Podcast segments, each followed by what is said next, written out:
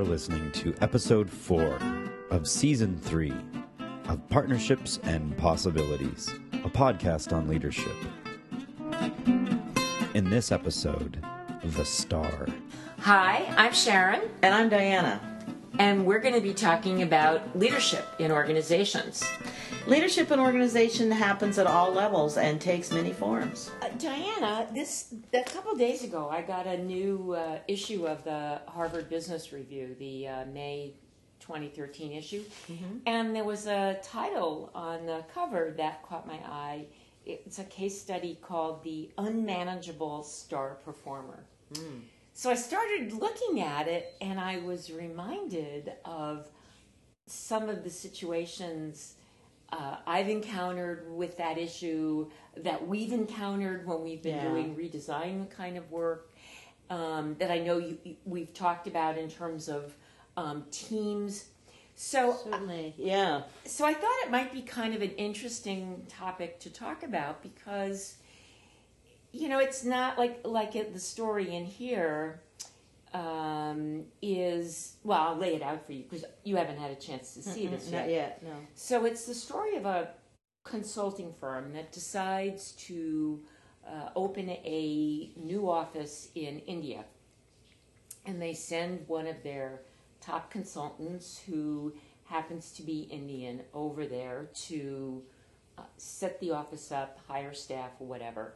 And a year, 18 months into this process, he has built this this office into the most profitable office in the world for this firm. And everything is going along swimmingly from the point of view of revenue um, and, and new clients and that sort of thing.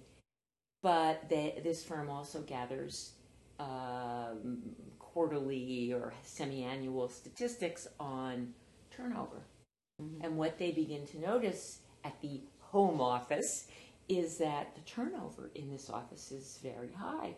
So they send one of the partners over there, um, and he talks with a bunch of people, and he gets the sense that people do not like working for this individual that started the office. And let's call him, I think his name in here is VJ. Okay. Okay. VJ, V I J A Y. Right. And um, the the long and the short of it is th- this story is set when the home office partner is going back for the second time because the grim statistics from the first go round are even worse the Getting second time around. okay. And the, and so it's obvious that there's a problem there in terms of, of staff turnover. And he but he's given the mandate by the senior senior partner that under no circumstances is he ever to say anything again like he did after the first visit that would cause VJ to get on his high horse and bolt Ah, because they need him. They need they, they need, need the revenue. they need the They revenue. don't need him. They need the revenue. Well, yeah. Well, they think that that's the same thing, Right. And so the injunction to the home office partner is, okay, you can go over there and try to fix things, but do not upset VJ. Do not let him feel like he's under the gun, Right. or he'll he'll leave. Yeah. Well, what's a conscionable good guy to do? Right. Um, and in fact, when he goes over there, he finds out that people hate working for this guy, that he sets unreasonably high standards, that he works basically round the clock, and that if you don't work as hard as he does, he thinks you're chop liver. Yeah, you know, you're that, slacker. that you're Yeah. a slacker. Yeah. So people don't leave the office until midnight, and then they are um, supposed to be answering e- even more emails or whatever, and they have no life, and it doesn't matter what they're getting paid because they have no life. And if you're working 24 hours a day, you can't spend whatever money you're earning anyway. And people Yeah. say they're learning a lot. They appreciate that this guy, VJ, is brilliant that he knows how to run um, a consulting engagement like nobody's business, but it is, from their point of view, unsustainable. Right. So um, I was reminded of that project when we were working um, for Bonneville years ago. Mhm. And there was that one guy who was supposed to be technically so brilliant Right. that people went through nip ups Yeah. trying to work around him, keep him happy, because nobody thought they could live without him. And we finally just said, no, Yeah. this is not going to fly. This is impossible. Yeah. And wasn't it amazing that they survived after That he they left? survived after he left. Yeah. Yeah. And I've just been running into this, well, in terms of um, some client work last year. A, a, a, an individual who, again, had a set of technical skills um, that no one else in the organization had. They were willing to accommodate, accommodate, accommodate. And finally, I mean, the disruption this person was causing was just Right. it showed up everywhere. I, I finally just said, I am not coaching them anymore. I have done everything I know how to do. They are an impossible person. We are never going to be able to satisfy what they want because, Right. you know, it's just not within our power. Can't pay them enough. We can't give them enough status. If they are feeling that undervalued, then by God, they really need to leave and go where They can feel that. they can feel valued Yeah. because it ain't here. Well, so I'm curious about. I know in the in the I haven't seen my issue of the Harvard Business Review yet. So, uh, but I know with these case studies, they all always have a number of commentaries. Right. So, can you just summarize real quickly what the commentaries, Yes. the the the core core point of maybe each commentator? Well, this one um, had four commentators, and uh, and then the, the fifth one that was the part of the article. Yeah. Uh, but these were the side commentators, and they were more tactical mm-hmm. about when and how the home office partner should talk to, to VJ. Hmm. But they all seem to feel that on some level, they it was how he talked to him, not whether he talked to him, because they all saw the three out of the four saw that the price Yeah. was really high. Right. The fourth commentator made me laugh because he also actually runs a consulting firm, and his comment. It, may I read it? Sure. Yeah. His comment is VJ is not the problem. He's doing exactly what he's paid to do bring in clients and revenue. The consultants need to adapt to his behavior. If they cannot handle a difficult boss, how are they going to handle an extremely aggressive or difficult client? Right. That's interesting. That's interesting. Well, you know, I as I'm listening to you describe this, I mean, of course, I haven't read the article, so I don't know what all Right. everybody did or who did what. But it strikes me that there's a path that I'm not hearing anybody talk about here, which is to give, you know, VJ all his props, you know, for I mean, he's he has done an amazing job. He's bringing in a lot of revenue, and and and his his people say that he they know they have a lot to learn from him, Mm-hmm. and that maybe there's the opportunity here to say, VJ, we want to help you become an you know it's clear you have high potential here that you're already you're already meeting a very high standard. We'd like to help you become even better. And the way you become even better is to understand more about um, about what it's going to take to sustain this over the long haul. And and then begin to talk about. I mean, you know, maybe some of the people he's hiring, you know, sounds to me like he's hiring the people, Mm-hmm. and he's hiring people who are not a good match for him, or he wouldn't have so much turnover. So I'd be talking to him about the turnover and strategies that he might use to reduce the amount of turnover in the sense of, you know, is he hiring people who are a good match for him? It doesn't sound like he is. Mm-hmm. Mm-hmm. Well, Well, I mean, he has a particular style. He needs to have some, maybe more self awareness about his style and what's going to fit. Mm-hmm. I mean, you know, there is the whole uh, thing that you refer to, you and I have run into, where somebody really has to be a part of the team and is the star performer part of the team. And very often when they leave, we discover that their performance was like holding everybody else's performance down, and you get better from everybody when they're gone. But this guy's a boss. Mm-hmm. And and that I didn't hear you say anything about difficulties that he's having with his peers, the uh, managers of other offices. Yeah, That the might- article really didn't comment Yeah. on that. And if that, you know, so this is a boss mm-hmm. di- reports relationship that's gone awry.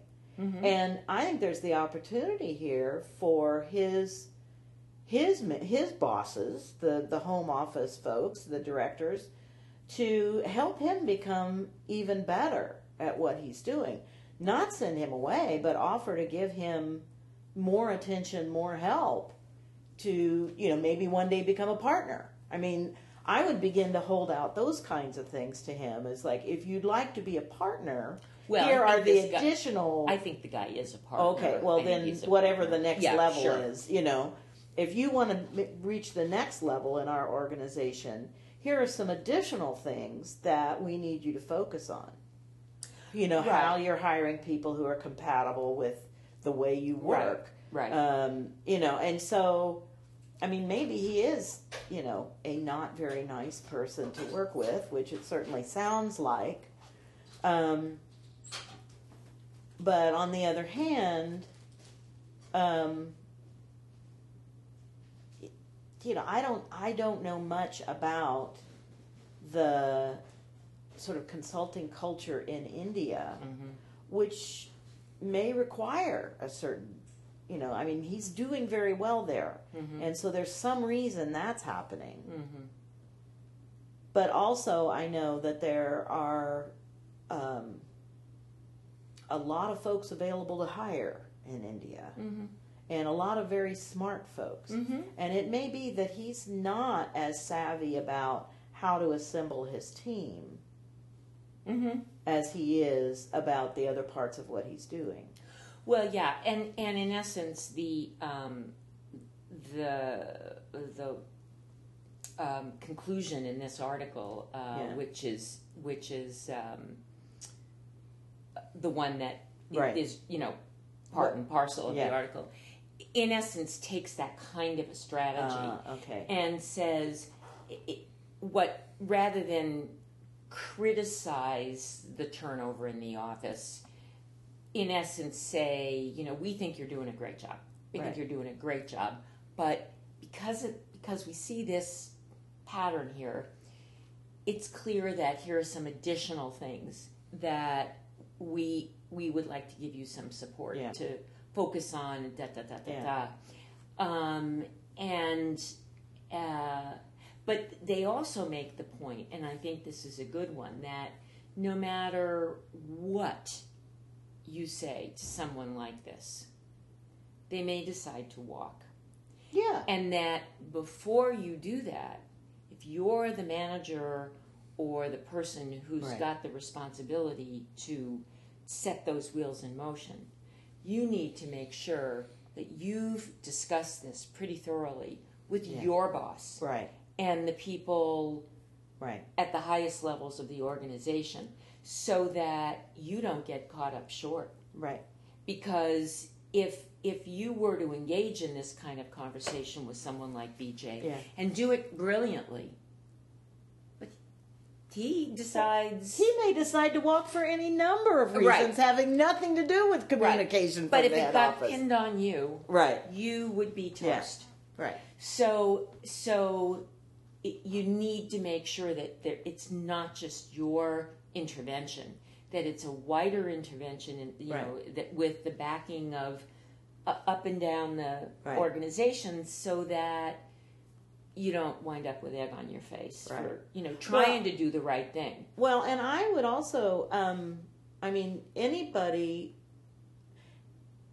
anytime you have somebody that at least some parts of the organization are beginning to think of as essential or indispensable, you're running a very high risk because they could be gone. I mean, in, in software, we talk about it as the truck factor. Exactly. You know, who gets somebody gets gets, hit, by, a, bus. truck? Right. How many? Well, no. How many people would it take to be hit by a bus before it shuts down the whole project? Uh huh. And the lower that number is, the more at risk you are. Uh huh. And if that number is one, it's very, very risky because you you know things you just sink the whole ship with Right. one person being gone, and that person may go for any number of reasons. Sometimes we call it the truck factor, the bus factor. We also have called it the lottery factor. I mean, a good thing might happen to this person and they go. Oh right, right? Like they win their lottery. Yeah, they win the Yeah. lottery, or Yeah. you know, they get a better offer, Sure. basically. Sure. And folks like this who are so, um, so uh, obviously to everyone such great performers. It's so well known that they are that they are performing at this level.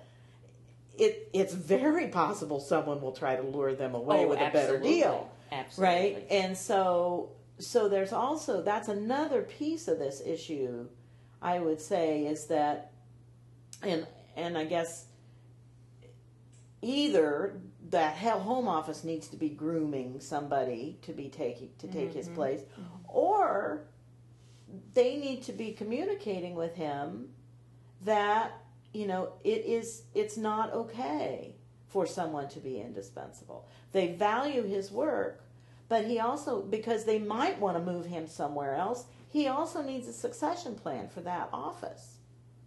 Not that they would get rid of him but that they might need him to go do the same thing somewhere else Right. then what happens to that Right. office right and so eh, there's the whole sense of it, it just it's just a very high risk situation to have this person there and um and and behaving in the way that he's behaving of course Mm-hmm.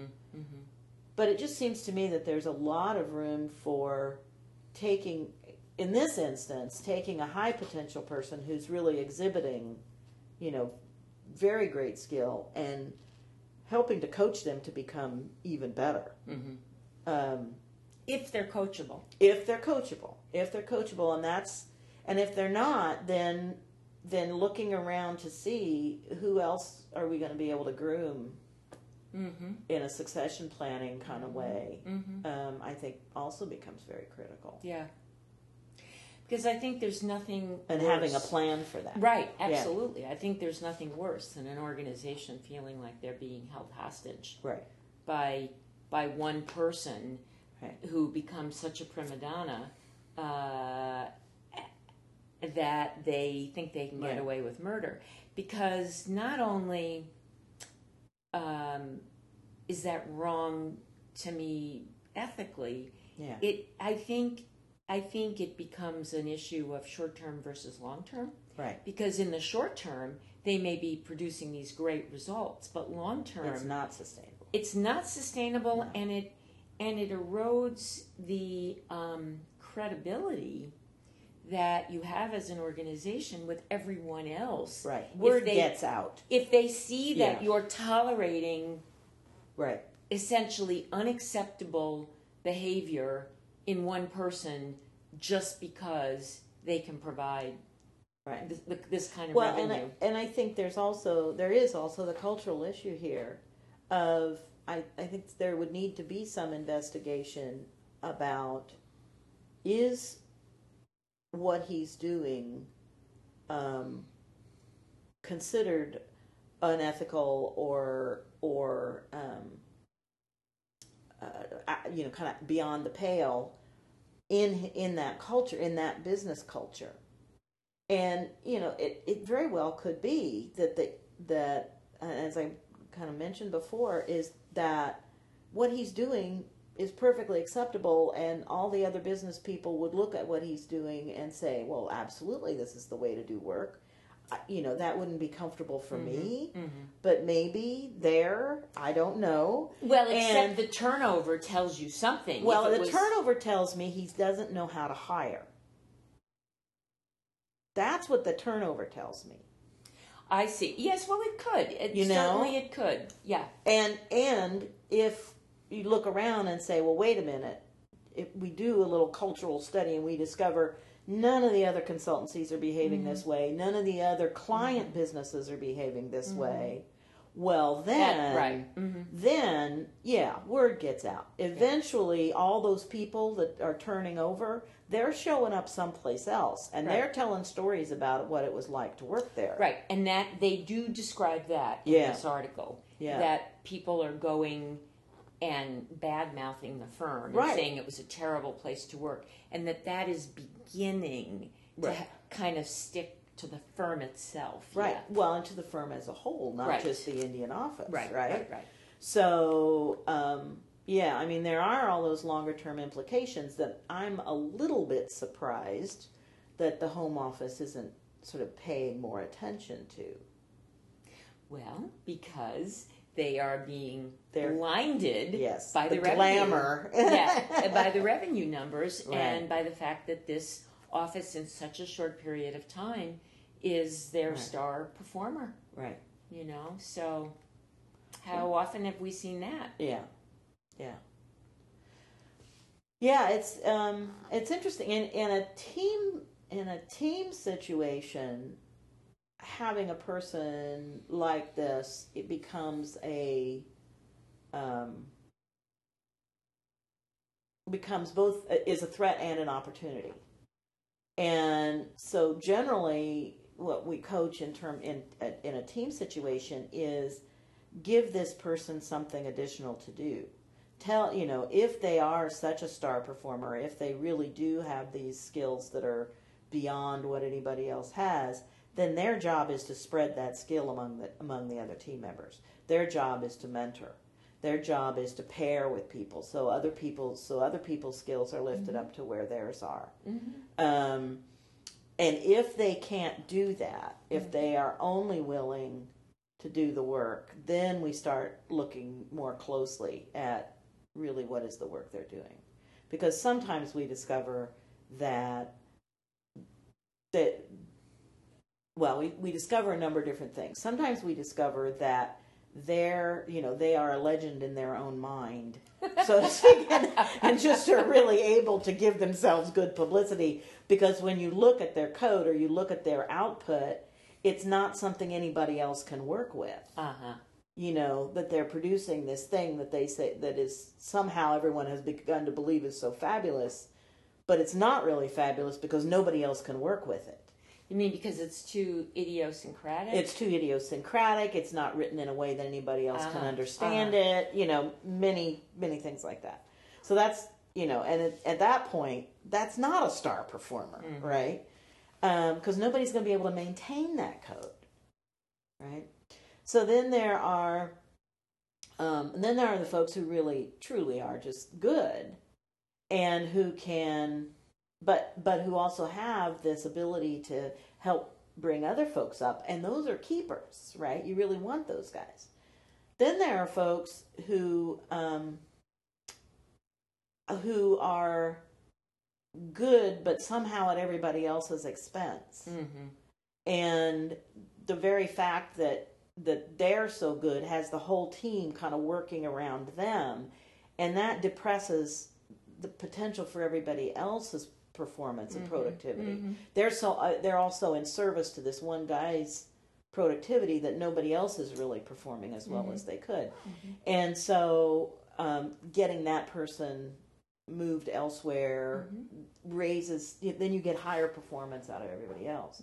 So there's a number of different scenarios i mean there, and there are more but there are a number of different scenarios that can happen when you have someone like this on a team Uh huh.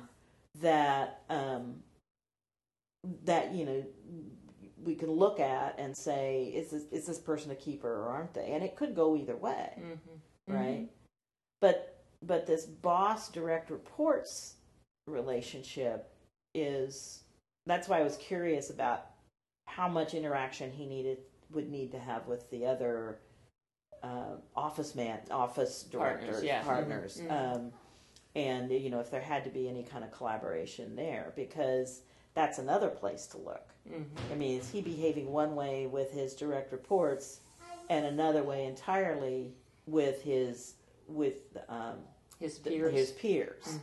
And that's, you know, if I see somebody who's really nice with their peers and Mhm. nice with their bosses, but crappy to their underlings, We don't trust them. we do not trust them, right. right? And and it would be wise for the home office not to trust him either, Right. If that's always on. a toughie because That's a hard one. when somebody's really good at sucking up like that, yeah, um, the people who are being sucked sucked up to often don't see yeah, below. I mean, that's that's the kind of thing that like an outside consultant, I think, can really bring, or Yeah. 360, you know, can Yeah. um, can really bring some perspective to. Um, I'm always shocked at that because when I've been in positions where I've had people mhm. sucking up to me. It's I'm always very aware of it, Well, and yeah. it's and it's icky. It's Of just course, icky. it's very icky, right? But then I guess I don't maybe. I mean, I have I certainly have an ego, but maybe I don't have the same kind of ego as as some of these Yeah. other folks do, Yeah. or something. I don't know. It just seems so obvious to me. I know, and That it, kind of behavior. it's amazing Yeah. how often you see that, and people yeah, are just very unaware. yeah, And you know, I think, well, certainly, like in my my personal experience in corporate life, I mean, one of the ways that I remember at United Airlines that that they really tried to work to have that not happen mm-hmm. was that there was something it was very much established that in a well-run organization part of the organization there was going to be level skipping so that if if the senior guy needed some information he wasn't bypassing you know the Yeah. manager who worked for him if he went right directly to the staff person who has you know, the who information? has the information Yeah, right. and that that allowed a more freer flow of information up and down and then people weren't so surprised at what was happening below Right. but there were always parts of the organization that i would see where that didn't happen Right. and that told me something about Right. you know what was going on there and so when there's a real rigid hierarchy Yeah. I think that that's one of the things that contributes more Right. to that um, invisibility and that barrier, uh, which is unfortunate. Yeah. Whenever I see that, I often wonder if those those senior people in that organization ever played the game of telephone when they were a child. it's like how many how many layers do you want the information to go through before it gets to you? right, And and how in the world can you trust it then? right, Because there's, you cannot help but alter the message a little tiny bit right. through through each layer. I mean, Right. it's just not going to arrive pristine in any No. way. No. and you know, I always felt if if if you were a manager um, and had people working for you, that how great it would be if they could feel as open with your boss as Yes. you want to be with your boss, and thereby and as you want them to be with you. exactly Right. that Yeah. that it's that it's all part of the team and the Right. the circles and the circles you know outside that core group and w- when that doesn't work well Right. um boy what a, what a dampening of energy and and enthusiasm and a sense of Right. um, collaboration and camaraderie right. Yeah Yeah, some future podcast we should talk about some of the things that we're learning about um, other other structures of organizations than the hi- than the pyramid hierarchy. You know, the whole idea of the networked organization where more people have access to more other people than than in that more rigid hierarchical kind Right. of way of working. But right um, but that's a whole podcast for another time, I think. Okay. Because that's a big topic. But um, so, what else do we have to say about star performers? What other what other issues do we see come up beyond what they bring up in the in the Harvard Business Review article? Well, um, I guess I was wondering if there are other categories of star other than just, you know, what what wh- what other capacities could somebody be showing that would be considered so important to the organization that they would be, uh, in essence, that if other things weren't working well, that would be tolerated. So obviously, being a rainmaker, Yeah. generating revenue, having brilliant technical Yeah. expertise.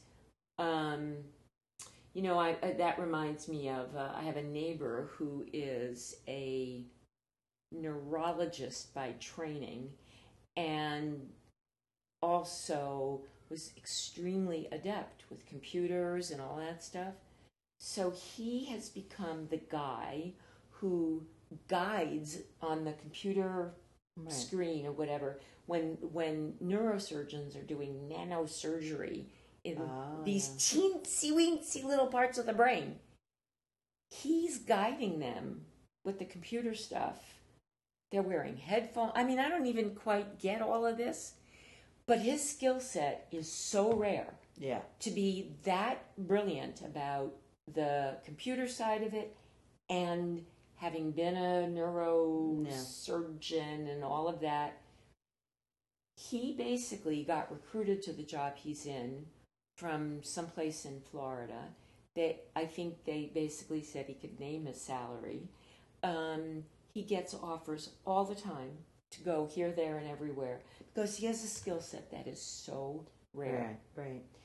Right. Um, so when you talk about somebody having a technical skill set, Yeah. it may not be technical in the sense of, um, um, you know, writing great code or Right. whatever. Oh, yeah. I No, it mean, could be any number. any yeah. number Yeah. of technical disciplines or certain engineering disciplines where people put one or two, three bodies of expertise together, Right, right. and there becomes this unusual um, junction of information and Yeah, knowledge that they right. have. Um, now I lost my train of thought, but anyway, Well, I- that, well, that's that's a certain kind of star in an organization, Absolutely. and and you know uh, probably is indispensable if you really cannot find anybody else to do that. Then I, I guess you you know you're looking at some other kind of strategy around you know what do we do you know I mean you still got the truck factor you know Right. I mean he still could get hired away by somebody else you know how what we need to have a plan for that right. and um, and I so I think that's a piece of it. Another um, kind of star performer performer I think is somebody who really understands the customer better than anybody, or Mm. the customer's industry or domain or whatever you know it might Give be. me an example. Um, well, hmm, let me think. Um, well, I've been in a couple of organizations where um, they're the the people that they that they work with uh, medical supply, right?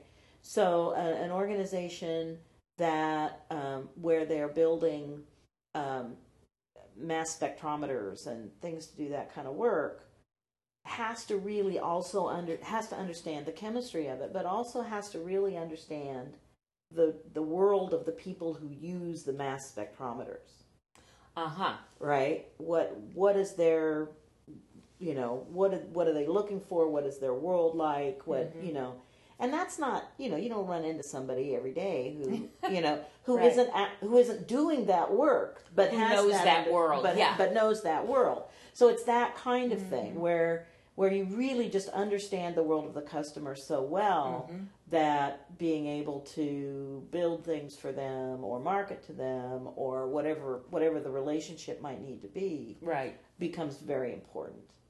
And Sure. so um, again, it's you know it's how do you transfer that knowledge? How do you make sure that that they aren't the only person that has that knowledge. How do you get them mentoring some other folks and bringing them along um, in such a way that you're, you know, building the bench strength? Right. You know, Right. that there's always that that question. Mm-hmm. Mm-hmm. I think with all of these different kinds, I mean, some like your neuro, neurologist friend um, is, you know, that's going to be a lot harder to do. But still, I mean, it's really about the only thing you can do is see what you can do to support them to spread what they know, Yeah. so that Yeah. you're not, you're not, it's not such a risk. Yeah.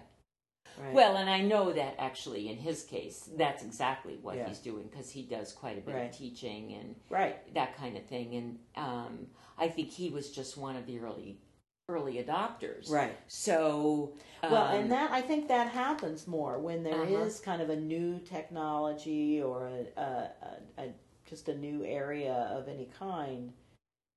There are people who go there first yeah, and are those pioneers or early adopters and uh, who are going to gain that knowledge more quickly. So the issue of the irreplaceable star performer, I think, is um, can be a bigger issue in kind of the disruptive technology areas and the new areas that come on. People right now, I mean, you know, the whole world is looking at, um, or the rest of the world anyway, is looking at people who can really understand how to work in China, mm, mm-hmm. people who can understand really how to work in Africa. Mm-hmm. I mean, so there's that kind of cultural and geology Mm-hmm. um, understanding as well that can can cause somebody to be a high performer because they know how to work in that world better than their better than anybody else in the organization or any of their peers. It reminds me of a, um, let's see, it's my cousin's daughter Yeah. who um, was a really smart kid, and when she loved languages and had studied French and Spanish and whatever, and one day somebody, I think, turned the light bulb on for her and said, What you should be studying is Arabic. And so she went to the University of Chicago, studied Arabic, has gotten a PhD, and is a in her late 20s is really on the track to becoming a full professor because she's fluent now in Arabic and she's teaching Arabic and Arabic culture and of course we don't have enough people in this country Right. who speak understand you know anything about that part of the world and so there's a huge demand for her skill set Right. so even though she just had a baby, she can say, "Well, I want to teach that course uh-huh. at that time. Thank you very much." Yeah. And the university is very happy to let her do that. Right. Yeah. She can kind of name her ticket. So we're kind of getting it's it's interesting because in the in this discussion of what might be a problem for an organization, but from the case study, is also you know if you want to be that indispensable Right. person, Right. How do you go about that? How do you go about identifying A niche. a niche? Um, you know, and then be nice, right? right. That would be good. also also learn how to collaborate work collaboratively how to spread what you know um, and that actually i think in, in not only do you have the we'll just use the term in its broadest sense technical niche Right. but if you also can know how to work collaboratively and if you also can know how to help others learn what you know then then you are even more valuable Right. So it, it kind of comes back to that old thing about, you know, knowledge doesn't have to be something that you guard and hoard. right that you actually can in- increase your influence and increase your power, if you will, by by sharing it, by By- giving it away, by by, teaching others. that's Yeah. right Yeah. that's right Well, So we came to an interesting place about starting from this article. It was Yeah. pretty interesting. yeah.